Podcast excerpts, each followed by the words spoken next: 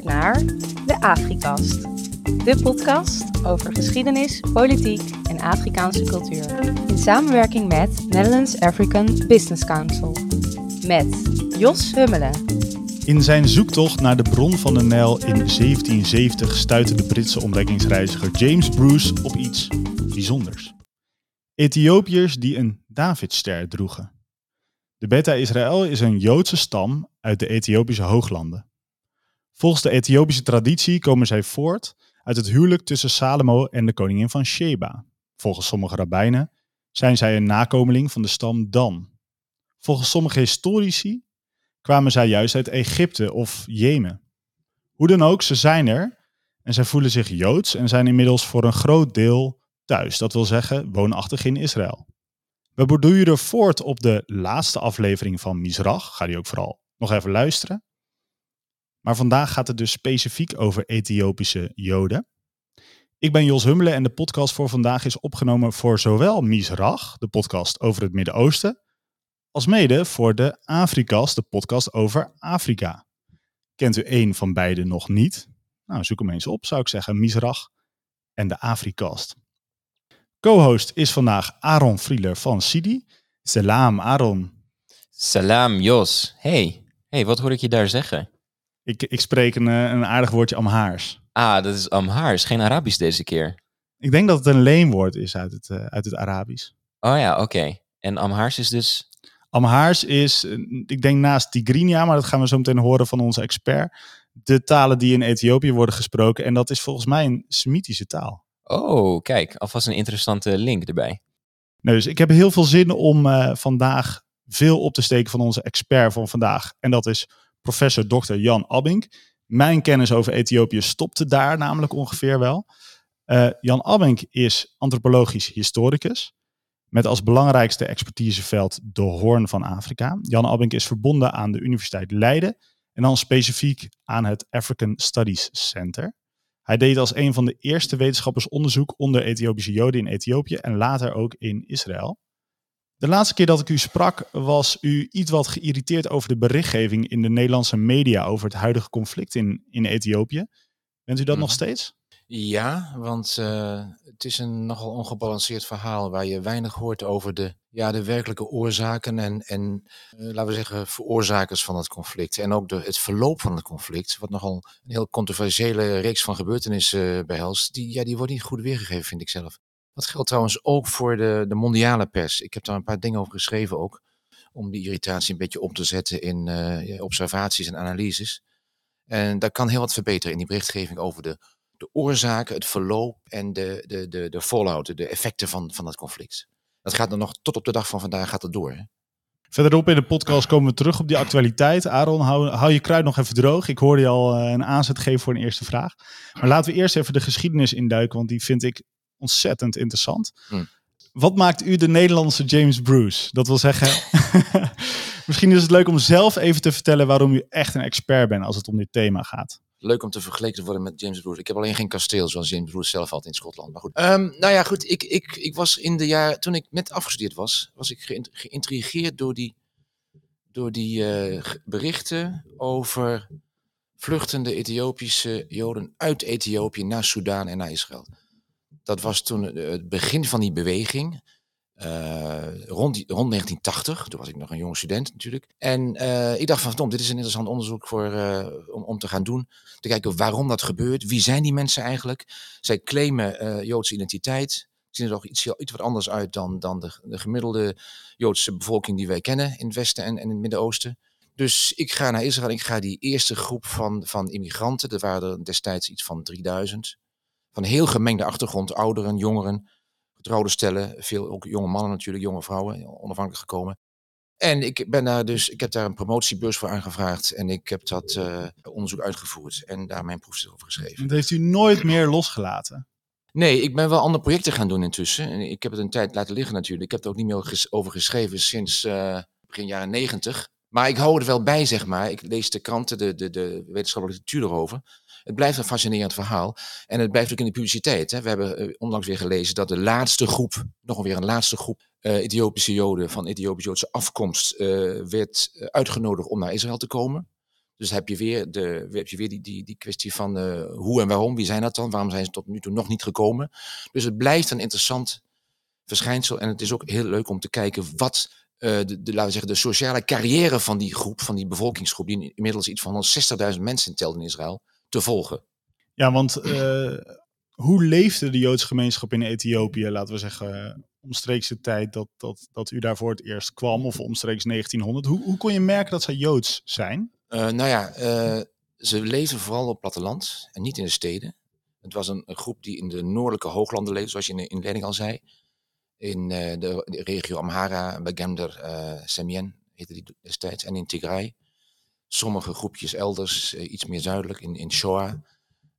dus voornamelijk ambachtslieden en ehm, boeren. Vooral ambachtslieden. Ze, waren vooral, ze hadden niet echt het recht op landbezit. Sommige mensen in, hadden wel landbezit in, in westelijke gebieden van, van Amhara-regio's. Maar wat voor Joodse tradities hadden zij bijvoorbeeld? En inderdaad, um, nou ja, goed, de symboliek van, van, van Jodendom hadden ze. Ze, hadden, ze manifesteerden zich duidelijk als Beta-Israël, hun zelfnaam, tegenover de christelijke omgeving waarin ze leefden.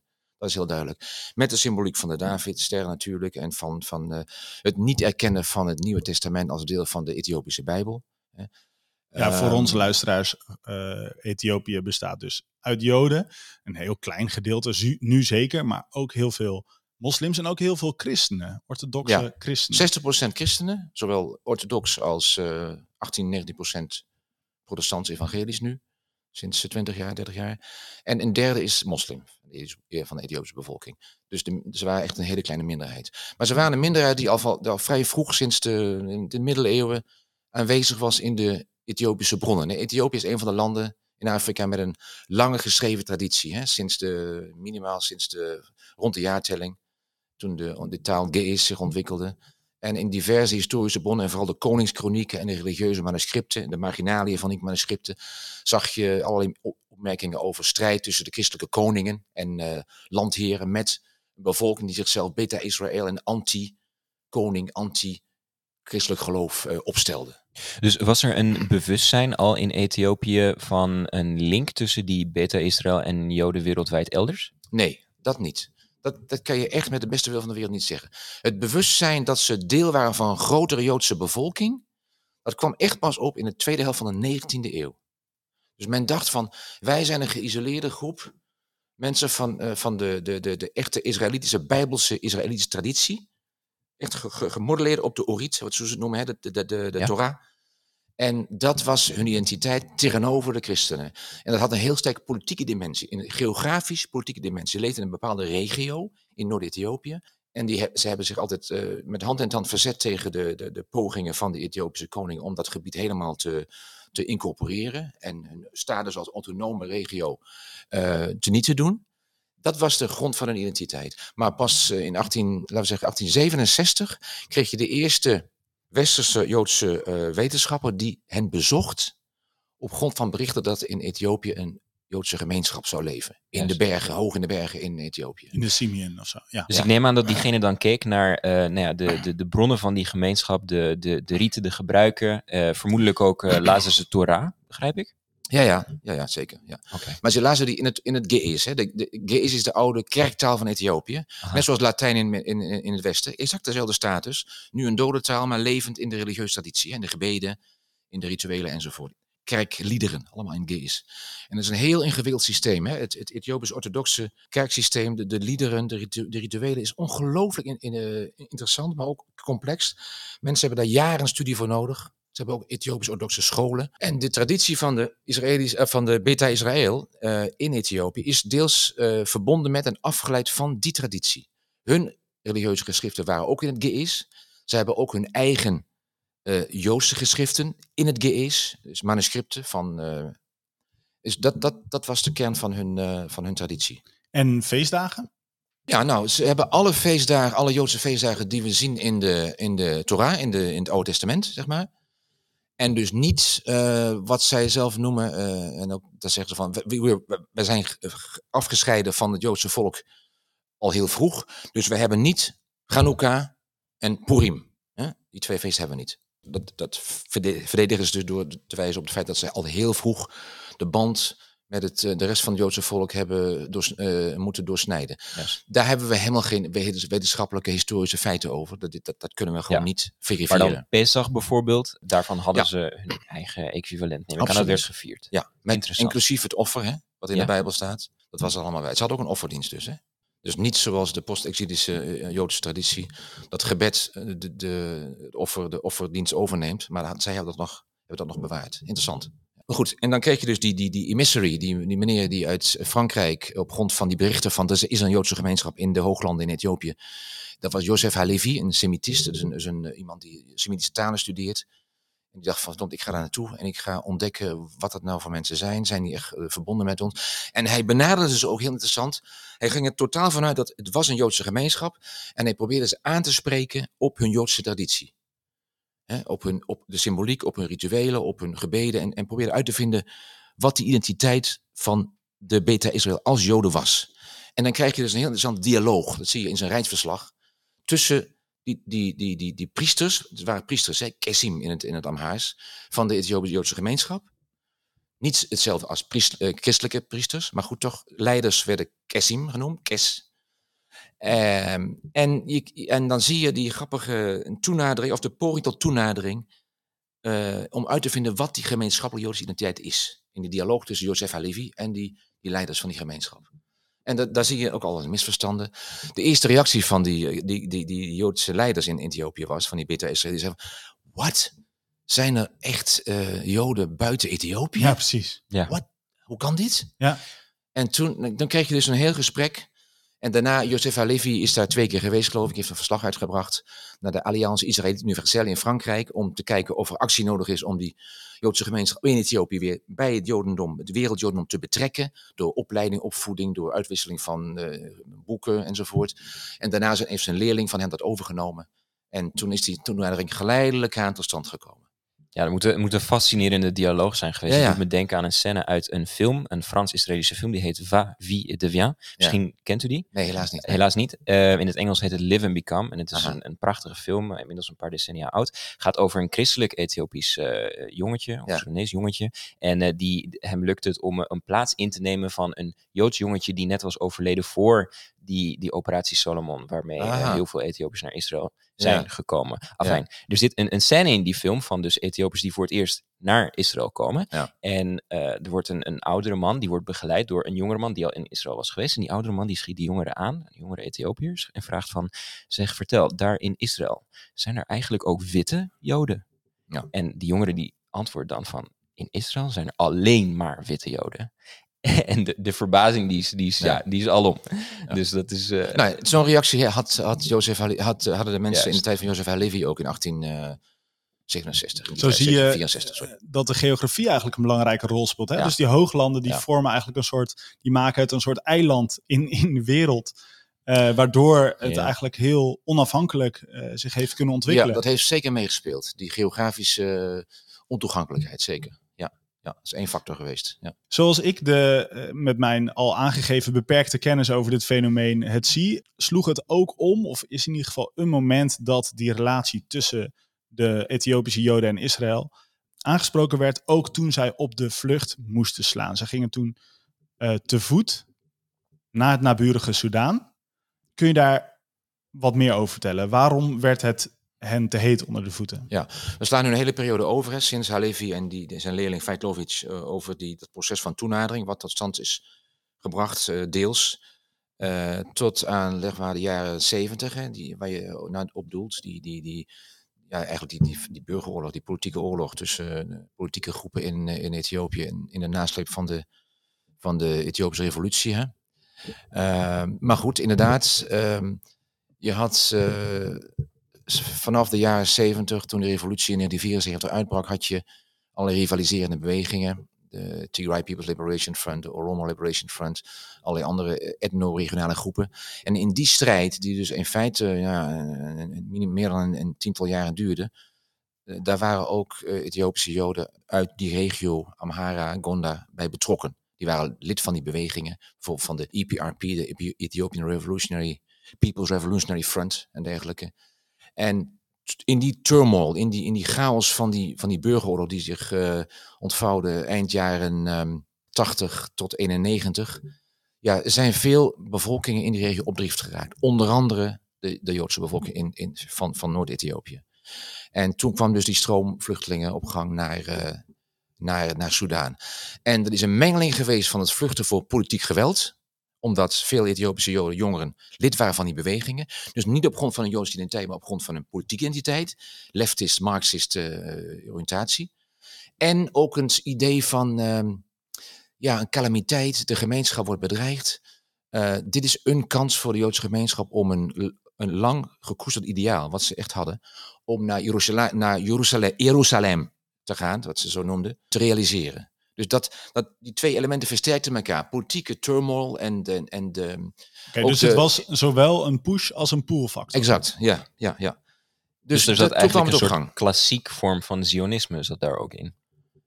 Uh, ja, ze hadden een, laten we zeggen, als je naar die Beta Israël kijkt, ze hadden een soort puur religieus gecodificeerde vorm van zionisme, als je het zo wil noemen. Zij hadden een religieus beeld van originally, uh, wij komen we vandaar, moeten we daar naartoe. Dat is de band die, ons, uh, die onze identiteit mede onderhoudt, mede uh, zeg maar vormgeeft, die, die onze identiteit bewaart.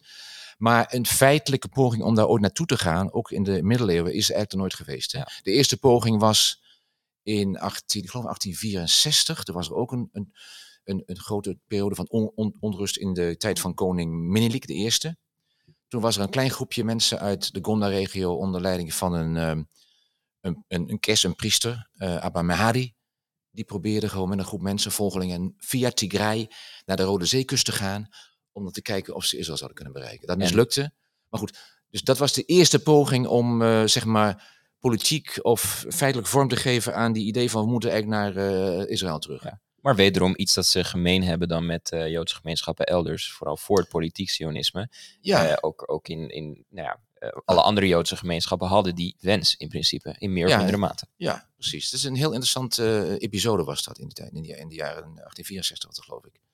Om terug te komen op het punt van die, die tijd, wanneer ze nou echt uh, en masse naar, naar Israël gingen. Dat was dus vanaf zeg maar ja, de eind jaren tachtig. Toen, nee, eerder zelfs, eind jaren zeventig. Toen kwamen de eerste mensen, deels lid van die eh, oppositiebewegingen, die, die, die migreerden via Soudaan naar, uh, naar Israël. En toen kwam het op gang. Ik wil graag even inzoomen op die reddingsacties, zoals ik ja. het even frame. Ja. Ik ken nog wel die beelden dat je dan Ethiopiërs met een uh, Israël vlaggetje uit het vliegtuig ziet komen en dan als allereerste voet zetten aan uh, aan Israëlische grond, het heilige land zoals zij dat uh, zien. Mm. En dan soms ook echt de grond kussen en dan denken we zijn ja. thuis. Ja. Kun je vertellen wat daaraan vooraf ging? Dus uh, wat was er nodig om hen te ontzetten? Nou, er was een, ja, er was een beweging gaande naar de Soudaan, in die kampen, een heel problematische situatie. En uh, in Israëlische overheidskringen werd er veel gedebatteerd. Moeten we iets doen? Moeten we die mensen helpen? Zijn ze Joods of niet? Er was al een band gevestigd. Er was al een eerste gemeenschap in de jaren 50 gekomen van mensen die werden getraind om, om terug te gaan als teachers naar, naar Ethiopië. Hebben ze ook deels gedaan. Dus die discussie op zich over moeten we nou iets doen of niet, die heeft heel lang geduurd. Maar die werd uiteindelijk toch uh, zeg maar positief genomen. En op grond daarvan is uh, besloten om mensen, Joodse Ethiopiërs in nood, gewoon te helpen. En toen is dus, zijn dus diverse acties opgezet. De eerste, een van de eerste was uh, operatie uh, Achim, uh, um, Operation Brothers, hè, via die kustplaats aan de Rode Zee. Die, daar waar die film over is gemaakt. Die Netflix-serie. Red Netflix, Sea Diving Resort. Red Sea Diving Resort, precies. Film, sorry. Op zich een slechte film, maar het verhaal is hartstikke goed. erachter zitten. Maar hoe het is Eens. vormgegeven, oké. Okay. Maar, maar Achim zeg je, dus broers. Daar ja, was wel brothers. iets voor nodig eerst, voordat ja. ze ook als broers erkend werden. Ja, door de opera ja, dat heeft heel lang geduurd. Wat ik al noemde, sinds die meneer Feitlovic, begin uh, 20e eeuw, is er eigenlijk weinig gebeurd. Behalve dan uh, on-off support voor educatieve doeleinden. Om een school Zoals op te dat zetten. in de jaren 50. Ja, school op te zetten. Was een school voor de Tweede Wereldoorlog, was een school in Asmara en in Addis Ababa. Maar dat was altijd maar dubbelzinnig. Men had niet echt, moeten we nou iets doen of niet? Zijn ze nou echt Joods of zijn ze niet, Jood, niet Joods? Moeten we nou echt, er was gewoon divided opinions in Israël zelf. Ja. Bij de rabbijnen, bij de overheid enzovoort. Was geen prioriteit, laat het zo zeggen. Dus er kwam een bepaalde druk op de ketel toen die burgeroorlog op gang kwam en dat die, was de, de vluchtelingen kwamen. Ja. En uh, kunt u iets meer vertellen over dat debat dan in Israël? Hoe, hoe um, zat, waren dat uh, religieuze argumenten of ook heel politiek? Of hoe zat het? Nou ja, ik denk ja, vooral religieus. Hè. Ik bedoel, het was een kwestie van de identiteit van de Joodse gemeenschap in, in, in Ethiopië. Uh, je, je hebt bepaalde criteria nodig om, om uit te maken wie nou echt van Joodse afkomst is. Die zijn op zich vrij duidelijk. En in het geval van, van, van de Beta Israël was dat niet duidelijk. En omdat civiel, de civiele status van mensen in Israël wordt bepaald door het rabbinaat, volgens mij nog steeds, was het heel belangrijk om te weten wat de rabbijnse, de opperrabbijnen daarvan vonden. En die waren niet per se ervan overtuigd dat, het, dat, het, dat de Joodse identiteit van de Beta Israël ondubbelzinnig vaststond. Dat is pas in, in 1973 beslist door Rav, Rav uh, Ovadia Yosef, de Sephardische opperrabijn. Ja. Die zei op grond van religieuze argumentatie en, en uh, precedenten in de Joodse, Joodse, Joodse wet, dat ze van Joodse afkomst waren. En dat ze gewoon Joodse identiteit hadden. Afgezien van het feit dat ze nog moesten, symbolisch moesten bekeren. Gior Gomra, weet je wel. Ja. Om alle twijfel over, uh, over uh, vermenging met, met, met uh, niet-Joodse groepen uit te bannen. Is die discussie nog steeds wel eens gaande? Nee, die discussie is opgelost. er, is, er is heel veel ge, ge, gedelibereerd in de, in de rabbijnse kringen natuurlijk, door de opperrabbijnen. en er is veel druk uitgeoefend door de Joodse gemeenschap in Israël zelf vanaf het begin. Om ze waren natuurlijk dankbaar voor die erkenning, uiteraard. Maar ze waren niet blij met dat uh, Gior, met dat bekerings, die bekeringseis. Hè. Daar heeft mij veel over gesteggeld enzovoort. Die is er ook uiteindelijk uitgegaan. Uiteindelijk is het eruit. Maar pas, uh, even kijken, pas in, ik denk in december 2019, dus dat is ja, twee jaar geleden, is pas totaal over de hele linie van het rabbinaat in Israël, op rabbinaat tot en met alle lagere rabbijnen, is erkend dat de Joden dat uit, uit Ethiopië, de, de Ethiopische Joden in Israël, volledig Joods zijn en ook geen gedoe meer hebben rond symbolische bekering enzovoorts. Maar dan pas, toen is het officieel bekrachtigd. Daarvoor was het steeds, uh, hang het, hing het een beetje af van lokale rabbijnen of zij nou meegingen met die beslissingen van uh, Ovadia Raf, Ovadia Yosef, of ze nou zouden kunnen worden geaccepteerd of niet. Dat hing heel sterk af van de lokale, lokale rabbijnse autoriteiten. Uh, je zou bijna kunnen, afgelopen met die mijn stelling zou zijn dat dat altijd zo is met religieuze discussies, dat die heel lang duren. Exact, ja. Ja, ja dat klopt, ja. Ja. ja. Voordat we verder gaan over Ethiopië in Israël, is hier een column van David van Tiel. Het lijkt iets waarvan de Joodse gemeenschap zich maar niet lijkt uit te kunnen onttrekken. Altijd maar de ander te zijn. Ze waren een kleine groep, maar een grote last. En zo werden ze sinds een diaspora eigenlijk overal bejegend. Dat krijgen we van onze geschiedenislessen op school geleerd. We moeten de Joden eigenlijk vooral zierig vinden. Want metaforisch gezien waren de Joden altijd het kindje van de klas dat gepest werd. Ik ga zeker niet ontkennen dat voor die zieligheid geen argument te maken is met gebeurtenissen zoals pogroms, holocaust, etc. Je kan eindeloos doorgaan eigenlijk. Nou zou menig conflictwetenschap maar ook wel bijstaan als ik claim dat othering, dus iemand tot de ander maken en iets anders van jezelf maken, een vitaal ingrediënt is in de gifbeker van geweld en discriminatie. Maar wat als ik dan als atheïstische buitenstaander eigenlijk zo jammer vind, is dat toen de Joden eigenlijk een, eindelijk dus dat eind konden maken aan hun eeuwige bestaan als de ander, toen ze eindelijk dus hun eigen staat kregen en hun complete agency hadden over hun eigen samenleving, uh, dat het dan eigenlijk toch weer misgaat. En dat er dan ook tussen Joden onderling blijkbaar iemand de ander is. Uh, en dat zien we hier bij de Beta Israël in deze aflevering. Maar ook eerder bij de Sephardische en Mizrachi-Joden, die hun migratiestromen eerder in de geschiedenis hebben doorgemaakt. Het zou eigenlijk maar zo zijn dat als je net een honderden kilometers lange reis hebt afgelegd om het eeuwgevoel van hier niet thuis horen te ontsnappen, die dan meteen weer stuit op datzelfde gevoel. Het klinkt eigenlijk een beetje als van een koude kerstmis thuiskomen. Nou, ironisch of hypocriet, ik weet niet precies hoe je dat lot van die Joodse gemeenschappen die er dus eigenlijk net iets anders uitzagen, wil noemen. Maar zielig, dat vind ik deze mensen zeker wel. Want je zou inderdaad eens maar naar een land afreizen wiens hele bestaansrecht is afgeleid om dat gevoel van je weg te nemen, om volgens door datzelfde land datzelfde onrecht weer te worden aangedaan. Ja, ik hoop dus heel erg dat de Joden zich ooit echt compleet kunnen losmaken van die plaaggeest van Othering. Want anders is de droom die de Law Return schetst meer een loze belofte. Jan, wat is je reactie? Nou, het is een, uh, een, een, een, interessante column met een uh, op zich aantrekkelijke idee. Hè? Dat het uh, dat concept van othering nu ook plaatsvindt in Israël onder de Joodse bevolking ten aanzien van minderheden, zoals de, de, fysiek herkenbare minderheden als Ethiopische Joden. Maar het mechanisme van othering, wat, wat de columnist aangeeft, ja, ik weet niet of dat echt houdbaar is voor, voor in dit geval van de Ethiopische, Ethiopische Joden. ten eerste, de Ethiopische Joden voelen zich niet zielig. Absoluut niet. Ze voelen zich niet zielig. Ze voelen zich af en toe achtergesteld en nog niet volledig maatschappelijk geïntegreerd en zo. Maar ze zijn militant in hun claims op een Joodse identiteit binnen Israël. Daar hebben ze voor gedemonstreerd. En ze hebben geen enkele onzekerheid en geen enkele inferioriteitscomplex over hun eigen traditie. Ze eisen militant deelname in de samenleving. Op grond daarvan zijn ze ook uh, maatschappelijk actief, politiek actief. Ook voor politiek actief. Hè? In de Knesset, in allerlei, in, als rechters, overal in, in elke sector van de samenleving.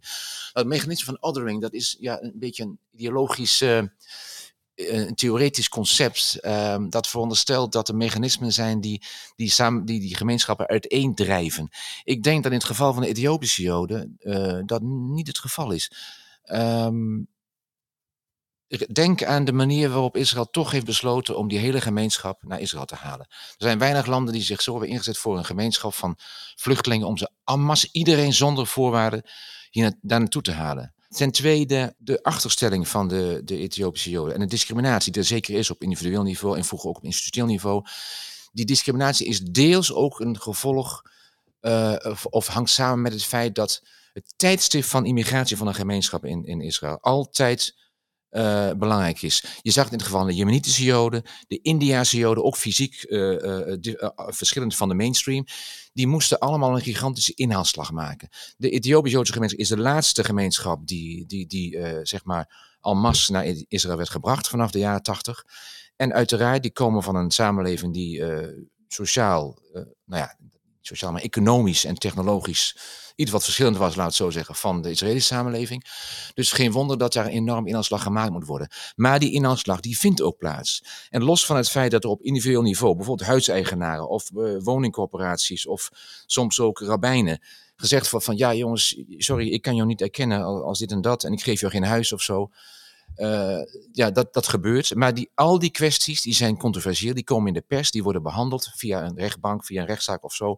En die, uiteindelijk worden die worden die aangepakt. Dus uh, wat dat betreft vind ik dat een, uh, die othering, een proces van othering, is geen structureel kenmerk van de relatie tussen de mainstream society in Israël en de Ethiopische gemeenschap. Als je kijkt naar hoe de situatie van de gemeenschap vroeger was en hoe die nu is, dan zie je gigantische voor, vooruitgang. Dat is onmiskenbaar. Dus ja, dat is wat ik zou willen zeggen op die, uh, op die, op die stelling van othering. Gaan we het zo meteen zeker nog over hebben. Ja. Maar ik wil ook even een rea reactie van Aaron. Ja, ik, um, uh, ik vind ook dat uh, het concept othering in, in deze column uh, ja, opmerkelijk oppervlakkig is gebruikt. Ik bedoel, stereotypering en, en ander in een bepaald hokje duwen, dat is eigenlijk iets heel menselijks. Dat heb je in alle tijden gezien. Mm -hmm. Dat zien we nog steeds, natuurlijk, uiteraard. met racisme en dergelijke. Maar dan is het punt eigenlijk, bij de Joden werd dat gedaan. En ja, dan zouden ze beter moeten weten. Dat is even hoe ik het parafraseer. Ja, maar het is dus heel erg platgeslagen. Als je zegt van uitgerekend Joden zouden uh, beter uh, moeten weten. Uh, nogmaals, er, is, het, ja, er is ontzettend veel othering gaande en stereotypering. Geen enkele samenleving is daar immuun voor. Dus om te zeggen van uitgerekend in Israël is het een, een, een groot probleem. En dan sluit je eigenlijk de ogen voor ja, hoe, hoe het fenomeen werkt. En hoe vat ik dit het beste in woorden? Ik weet niet. Ik, ik vind het een beetje krom om dan uh, uitgerekend Joden op basis van uh, wat die jongens stel dus hun verleden van. Uh, wat natuurlijk ontzettend divers is, überhaupt. Ja, maar om het verleden van, van leed eigenlijk, van slachtofferschap, dan te, te gebruiken zo van, zie je wel uitgerekend, jullie moeten nu moreel superieure wezens zijn.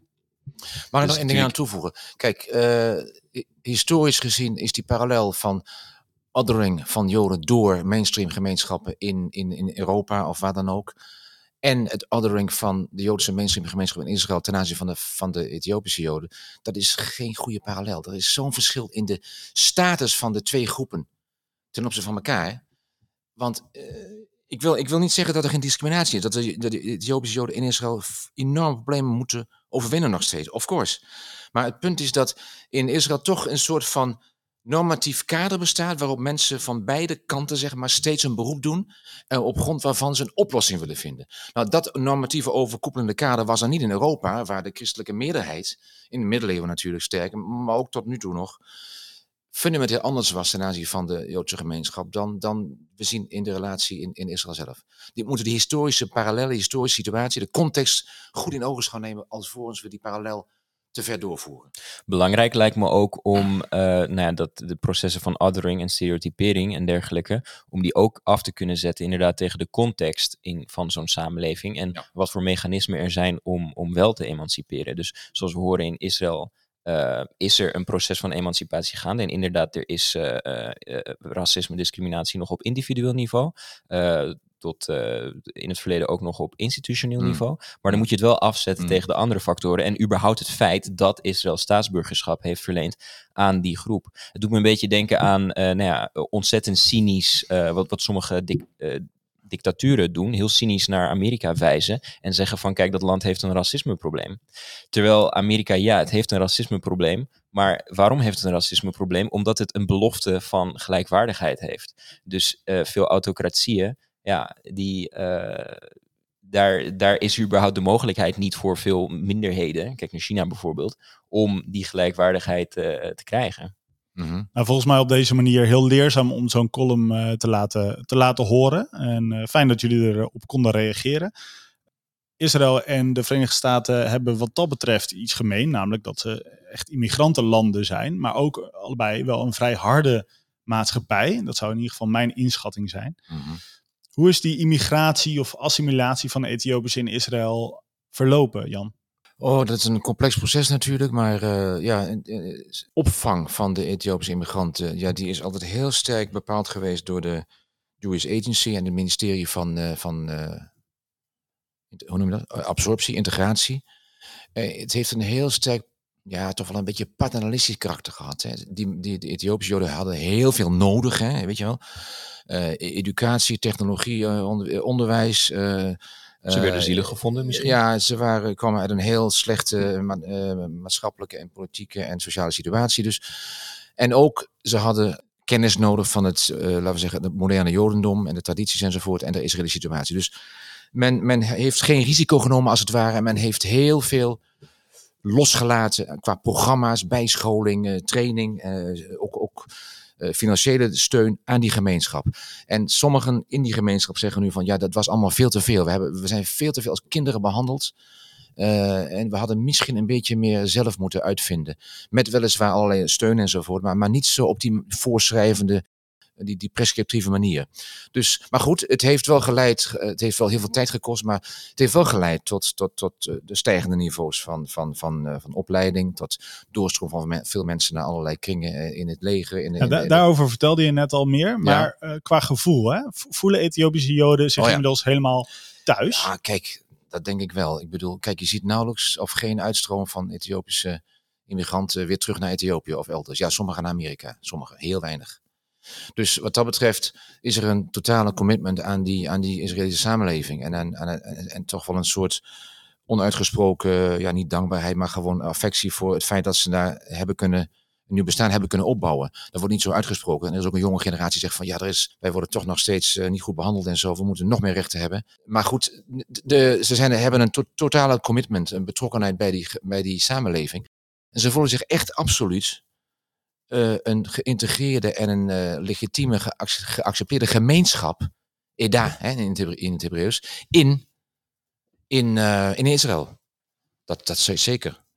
Um, je zei net al iets over die maatschappelijke ladder. Uh, ze zitten in de Knesset, het zijn rechters, et cetera. Ik kan me ook voorstellen dat er een, uh, een hele nieuwe handelsroute eigenlijk is ontstaan. Want de groep Ethiopiërs in, uh, in Israël, Ethiopische Joden moet ik dan natuurlijk zeggen, in Israël is, is, is aanzienlijk. Ik denk dat zij heel erg gehecht zijn aan dat overheerlijke Ethiopische eten. Um, is dat ook zo? Of is ja. Dit... ja, je bedoelt, dat is een goede vraag. Je bedoelt, wat zijn de relaties van de Ethiopische gemeenschap in Israël met het, het land van herkomst. Ja, hè? maar ook Ethiopië. qua handel. Ja. ja, handel is daar één aspect van. Hè? Dus uh, kijk, de Ethiopische Joden hebben niet het idee van Ethiopië is een rotland, godzijdank zijn we daar weg. Ja, in, sommige opzichten wel, omdat Israël is, is toch hun, primaire vaderland. Maar de culturele tradities en de, eh, is de social life, het ethos van het sociale leven, gewoon in de gemeenschap eh, enzovoort, in de dorpen. Daar hoor je heel veel positieve verhalen over. Ze hebben goede herinneringen aan, aan, aan het opgroeien in een sociaal cohesieve, eh, samenhangende eh, eenheden enzovoort. Je ziet het ook in die film die recent gemaakt is eh, die, over die soldaat, die McConnell. de story of- Mekonnen, ja. Dat is de derde film die in deze podcast naar voren Ja, komt. Dat is wel Dan leuk. zie je ook, dan gaat hij terug naar, naar, zijn, naar zijn land van herkomst. Naar het dorpje. En dan zie je dat hij zijn, zijn affectie voor die omgeving, voor de, de, de smells en de sounds, of, of de rurale of de plattelandssamenleving. En het gedrag van mensen die, die hem weer zien en weten dat, dat hij van die familie komt en weer terugkomt. Hoe toch hartelijk die wordt ontvangen. Dus die affectie ten aanzien van het land van herkomst die bestaat. Op grond daarvan proberen heel veel Ethiopische Joden in Israël, niet allemaal, maar een aantal daarvan, die willen gewoon die culturele banden, muziek, culinaire tradities, kleding ook, willen ze handhaven.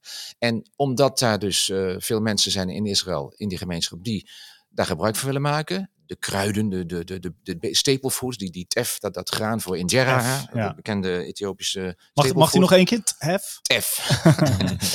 dat, dat importeren ze dus nu. En ja, goed, dat goed, goed verkocht natuurlijk. Wordt er veel gereisd heen en weer tussen de landen? Daar heb ik niet echt goed zicht op, maar regelmatig ja. Vooral door die mensen die die dingen importeren natuurlijk. En, en heeft Ja. deze bijzondere geschiedenis de banden tussen Israël en Ethiopië ook versterkt? Ja, dat is volgens mij het geval. Ja, ze hebben zeker door het feit dat die Ethiopische gemeenschap in Israël groot is, is het eh, land meer in de picture bij de Israëlische autoriteiten. Men ziet Ethiopië als een belangrijke partnerland in Afrika. Dat is zeker. En dat is deels door die, laten we zeggen, sentimentele of deels door die affectieve band via de Ethiopisch-Joodse gemeenschap tot stand gekomen en wordt daardoor onderhouden. Zeker. En, en andersom, hoe, krijg, hoe kijkt eh, president Abiy naar, naar Jeruzalem? Nou, positief gewoon. Heel positief. Men wil goede relaties, vooral op zakelijk en, en misschien ook militair niveau, weet ik niet. Maar op zakelijk niveau en politiek niveau wil men goede relaties onderhouden. Er was, eh, een maand geleden was er een, eh, een nieuwe delegatie van de Israëlische zakenlieden op bezoek in, in, in Addis Ababa om opnieuw te kijken naar investeringsmogelijkheden, ondanks de oorlog en zo. Dus die relaties die gaan gestaag door. Men, ziet, eh, men heeft geen ideologische problemen met eh, Israël en, en anderzijds ook niet. Eh, andersom ook niet. En zo zijn we beland bij het nu. Voordat we verder Ja. gaan over de huidige situatie in Ethiopië, nog even een tip van de redactie. Niets is zo hemeltergend als een ongefundeerde, sterke mening. Kennis is enorm belangrijk, zeker als het over complexe issues gaat. Al ruim 30 jaar biedt Sidi colleges aan over het Midden-Oosten met een speciaal oog voor Israël.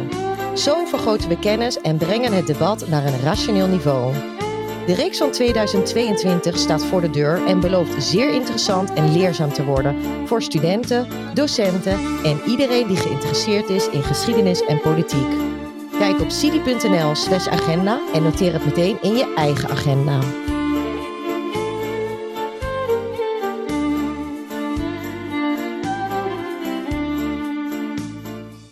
Zoals aangekondigd gaan we ook even kijken naar de huidige stand van zaken in Ethiopië. En die is op politiek niveau intern erg zorgwekkend. Hoe zou u de huidige strijd in Ethiopië kort kunnen beschrijven? Het is een tragisch conflict tussen een politieke beweging, de Tigray People's Liberation Front, de TPLF, en de centrale federale regering. En eh, dat begon in, eh, op 4 november vorig jaar en heeft zich uitgebreid naar de Amhara en de Afar-regio's, in- ook in het noorden van het land. Het, heeft, het is een verschrikkelijk conflict waarbij gewelddadigheden zijn gepleegd die we nog niet gezien hebben in Ethiopische recente geschiedenis. Iedereen die daarnaar kijkt, die dat volgt, die probeert te bevatten wat daar gebeurt. En eh, ja, het is verschrikkelijk. Het is, eh, de, de menselijk drama is ongekend. Maar in wezen is het een politiek conflict. Het is geen civil, het is geen burgeroorlog. Het zijn niet volken die tegenover elkaar staan. Het zijn politieke krachten, de, de federale regering en die beweging, de TPLF, die in de regionale deelstaat Tigray in het noorden aan de macht was hè, de afgelopen 30 jaar. De, de TPLF was ook de hoofdmoot van de Ethiopische regering eh, op federaal niveau voor maart 2018, toen de huidige premier aan de macht kwam, door een interne eh, partijpolitieke keuze voor hem in plaats van voor de kandidaat van de TPLF. En sindsdien zijn die spanningen tussen die TPLF, die zich een beetje terugtrok vanuit federaal niveau naar die regio, en de nieuwe federale regering enorm toegenomen. En door dat soort eh, eh, problemen en eh, de weigering, vind ik zelf, vanuit de TPLF om te praten over een reset van de relatie tussen de federale overheid en de regionale overheden, is die oorlog ontstaan. Oh, dat staat wel in schril contrast met wat ik, wat ik lees. Hè? Wat ik lees is dat die Tigray echt een, eh, een, een volk is, inderdaad, uit het noorden, uit, de, uit die provincie. Ja. En eh, die Oromo's eh, uit het zuiden, maar ook uit het westen. Eh, optrekken naar de hoofdstad om daar hun rechten te claimen als, als, als volk. Dat Nou, lees is- ik dat is- overal. Dat is flauwekul. Dat is echt onzin. Als volk. Nee, dat zijn, dat zijn allemaal minderheidsgroepen. De TPLF, ja, die heeft steun van de bevolking uiteraard in Tigray. Maar niet van iedereen en steeds minder. maar u zegt het is een politieke beweging. dus, Dus er zal, ik begrijp, er zal een etnisch aspect, component in dat Nou, de conflict zitten, maar het is niet overheersend. Ja, de Tigray die komen uit die regio natuurlijk. Hè. Maar eh, ze zijn een zelfbenoemde elite. Ik bedoel, ze zijn niet. We kunnen niet nagaan wat nou precies de, de, de democratische aspiraties en de, de steun is van de TPLF, van de Tigray-bevolking. En wat hun beeld is over de toekomst van Ethiopië, met of zonder Tigray, kan ook nog, eigenlijk is. Dus op, op grond van het, de bewegingen, op grond van het, niveau van de TPLF, als zijnde de ex-machthebber in Ethiopië, en de federale regering wordt die strijd uitge- uitgevochten. Er liggen natuurlijk etnische agenda's achter. Maar ook wat je noemt bijvoorbeeld die, die, die Oromo's. Je hebt een, beweging die ook militair actief is. De OLA, de Oromo Liberation Front. Dat is een minderheidsgroep binnen de grootste groep van Ethiopië, de Oromo. Hè, ongeveer 33% van de bevolking. Die eh, inderdaad op, wil optrekken naar Addis Ababa. Die eh, zich eh, heeft verbonden al jarenlang met de TPLF. Maar de vraag is, ja, staan die voor de hele bevolking van de, van de Oromo? Helemaal niet. A- Abiy zelf, de premier, is ook een Oromo. Hè? En de, Ja, de ja. hele kring om hem heen zijn ook Oromo's. Oromo mensen, Maar verschillen ze dan ideologisch? ja, ideologisch. Ja. Vertel. Ja. Nou ja, goed. De OLE is een puur etno-nationalistische beweging. Die wil Ethiopië opdelen in etnische regio's. Puur op grond van etniciteit. En niet, en dat is een Dus model. hoeveel regio's krijg je dan? Ja, dan kan je in principe kan je iets van eh 75 regio's krijgen. precies. Kleine regiootjes, van, van kleintjes tot, tot van een paar duizend man, vrouw, tot eh, miljoenen. Mhm. Gaat natuurlijk niet werken. En daar is natuurlijk wel in de, in, in, in de praktijk eh, gaat dat helemaal niet werken. Maar het was dus in feite al het model wat in 1991 door de TPLF, IPRDF, de om- overkoepelende partij, werd ingevoerd. Hè? Regio's op basis van ruwweg etnolinguïstische identiteit. De Tigray, de Amhara, de Somali, de, De Joden? de Gambela. Nee, dat niet. Dat is zo'n klein groepje. Die kunnen Hmm. niet. eh, en die waren al deel, ah, grotendeels weg natuurlijk. Want, want lijden de Ethiopische Joden die er nog zijn hier ook onder? Nou, dat denk ik niet dat het geval is. Dat, dat, ik bedoel, kijk, de strijd vindt plaats in Noord-Ethiopië, in Amhara en de regio Wollo. Klopt dan ook niet met wat ik lees, namelijk voor de poorten van eh, de hoofdstad Addis Abeba. Nee, dat is helemaal onzin. Kijk, dat, was, dat is CNN-berichtgeving. En CNN moet je met een enorme korrel zout nemen, want CNN ligt alles bij elkaar. Sorry dat ik het zeg, ik heb dat bekeken, de berichtgeving over het hele conflict. Ze liegen ontzettend veel bij elkaar. Je zag, eh, eh, zes weken geleden, zag je een, een plaatje, een foto op CNN, de website. Zag je een, een groepje bomen en daartussen een groep soldaten. Eh, TPLF at the gates of Addis Ababa of iets dergelijks. Eh, just outside of Addis Ababa. Dan 10, 20 kilometer buiten de hoofdstad zouden ze zitten. Dat is een mooi beeld, was sterk beeld. Ja, maar daar klopt geen, geen barst van. Want ze waren op 225 kilometer afstand van de, van de hoofdstad.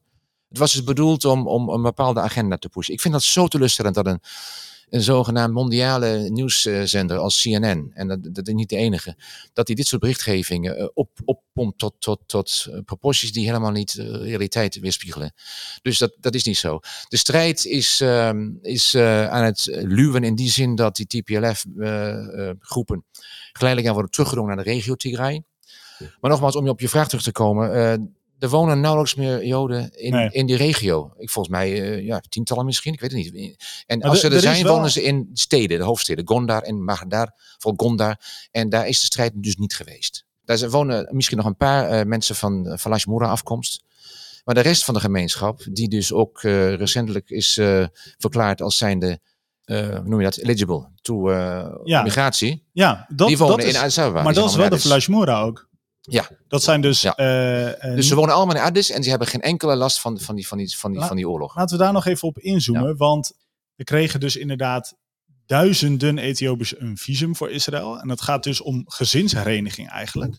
Ja, Kun je eens uitleggen hoe dat gaat? nou ja, eh, een deel. Kijk, de, de gemeenschap die er nog is in Ethiopië, dat zijn mensen van de Falash Mora. Dat is zo'n term die wordt gebruikt om aan te geven dat ze afstammelingen zijn van mensen van Ethiopisch-Joodse afkomst, Beta Israël afkomst, die zijn bekeerd tot het christendom. Hoe groot is die groep ongeveer? Nou, de groep die er nu zit, die is ongeveer 5000 mensen. En het grappige is, vind ik altijd zo leuk, eh, in de afgelopen tien jaar is er heel vaak gezegd in Israël, we gaan de laatste groep Ethiopische Ja. Joden, Vlashmora, brengen. Dat was in 2009 zo, 2011, 2013. nou, Blijkt nou weer, steeds, steeds 2018. Nou weer. Steeds hebben ze een oorlog nodig om dan... eh, Nou ja, dat zou Ja, maar kunnen. er is maar elke keer denk ik een dorpje wat ze dan toch over het hoofd Ja, zoiets. Ja. Of mensen die, die, die terecht of onterecht claimen dat ze er ook bij horen. En die krijgen dan ook weer gehoor en die worden bekeken. En goed, en dit is dus nu wederom een groep van eh, 5000. Nou, misschien echt, echt de laatste. Die worden erkend en die mogen komen. En de, de minister van absorptie, eh, die zelf van Ethiopische afkomst is, eh, Tina Tamano-Shata, heeft gezegd van we gaan ze uitnodigen tot immigratie. Dus dat is wat je noemt, dat is de eerste groep die dan komt. Nou, je had het net over CNN, maar eh, toen ik dit las in de NOS, dan Ja. voelde het voor mij ook als een, als een, ondanks dat ze zeggen, nou, we gaan ze uitnodigen voor immigratie, hè, die, die mensen die gelieerd zijn aan de Beta Israël, Ja. ehm, werd er toch nog eigenlijk een soort bericht over, over discriminatie en dat eh, Oh, ja. deze Ethiopische Joden eigenlijk niet echt een baan kunnen vinden, behalve in het leger. Ehm, zit Ja. dat in de lijn met eh, jouw mening over CNN? Nou ja, zo'n opmerking eh, aan het eind van zo'n artikel, ja, ik weet niet waar het op slaat, waarom dat nodig is. Ik bedoel, het is gewoon niet helemaal juist. Ik bedoel, helemaal niet juist misschien. Ze zijn, uiteraard krijgen ze niet alleen maar een baan en vooral een baan in het leger. Ze, ze, ze, ze spreiden naar allerlei groepen, aan allerlei lagen en, en oh, in de samenleving toe. Ja, het kost wat meer moeite, omdat ze die achterstand hebben die ze moeten inhalen. Maar eh, het feit dat iedereen eh, van die gemeenschap daar naartoe wilde, toont al aan dat gewoon dat, neemt men voor lief. Men, men, men neemt de uitdagingen die men in dat land in, Israël heeft. Uiteraard zijn die er. Die neemt men voor lief en die gaat men te lijf. Dus eh, weer, weer wegzetten als ze, ze, ze zijn bestemd tot, tot, tot de underclass enzovoort. Dat is flauwekul, moet je niet doen. Niet reëel. We komen op deze manier bij het eind, aan het eind van deze aflevering van Misrach en de Afrikaast. In Misrach, Aaron, vraag ik je altijd een ding. En dan hoop ik dat je op die manier ook hebt zitten luisteren. Wat is nou het dingetje waarbij je denkt, hey, dit, dat was echt nieuw voor mij. Op deze manier ben ik er anders naar gaan kijken. Er was hartstikke veel nieuw voor mij in dit geval. Dit is niet een onderwerp waar ik ja, veel van wist van tevoren. Dus ik vond het super leuk om eh, eh, Jan Abink hier eh, te hebben hierover. Eh, ja, wat vind ik vooral interessant is die, ja, de, de, de, de geschiedenis van, eh, van verschillende identiteiten. En hoe ze opeens weer samen kunnen komen te smelten. Dat, dat vind Mm. ik echt een, een interessante. En hoe ze in Israël blijkbaar ook zijn gegaan van... Hm, wat is hier aan de hand tot eh, nou ja, volwaardig staatsburgers en een compleet nieuwe groep in, in de samenleving die zijn plaats aan het opeisen is. Dat vind ik, dat vind ik een bijzonder, in dit geval ook wel, ook wel een mooi verhaal. Ja. En meneer Albink, op welke manier helpt de kennis over Ethiopië en deze geschiedenis om de Israëlische maatschappij ook beter te begrijpen? Nou, dat is, uiteraard slaat het eh, vooral op de Ethiopisch-Joodse gemeenschap. eh, en eh, hun manier van doen in Israël. Hè. Je hebt natuurlijk gedragsroutines en oriëntaties en gehechtheid aan de eigen traditie. Die, eh, die soms botst met, met de Is- Israëlische mainstream, vooral de religieuze traditie enzovoort. Ik vond het interessant om te lezen. Er is ook nu een, een, een Ethiopische kes, dus een traditionele religieuze leider in Israël, die geboren is in Israël, in geloof Beersheba of zo, die zich niet tot rabbi heeft laten eh, scholen, maar als Ethiopische kes. En als zodanig, dus volgens de Ethiopische traditie, in Israël zijn werk in de gemeenschap wil voortzetten. Dat heeft dus een spanningsrelatie tot, tot het rabbinaat. Want de eerste leider van de gemeenschap was, was Rav Yosef Adane, hè, die nou gepensioneerd is enzovoort. Die heeft zich helemaal bekend tot het, eh, tot de mainstream judaïsme. hè. Maar hij is iemand die geboren is daar, hecht zo aan de Ethiopische traditie, die toch, toch wat conflictpunten heeft met de, met de mainstream religieuze traditie in Israël. Dat hij zich, ja, hij, hij wil dat volgen. En hij krijgt daar de ruimte voor. Ja, hij krijgt daar nu de ruimte voor. Ja. Het is erkend, ze, mogen, ze zijn gewoon community leaders.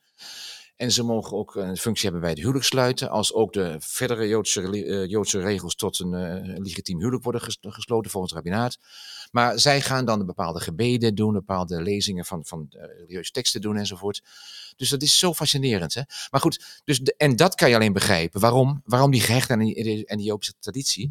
Als je de, de herkomst en de geschiedenis van de Ethiopische Joodse groep als minderheid in Ethiopië kent. Hun nauwe band of een soort spiegel, spiegelidentiteit ten opzichte van het Ethiopisch christendom.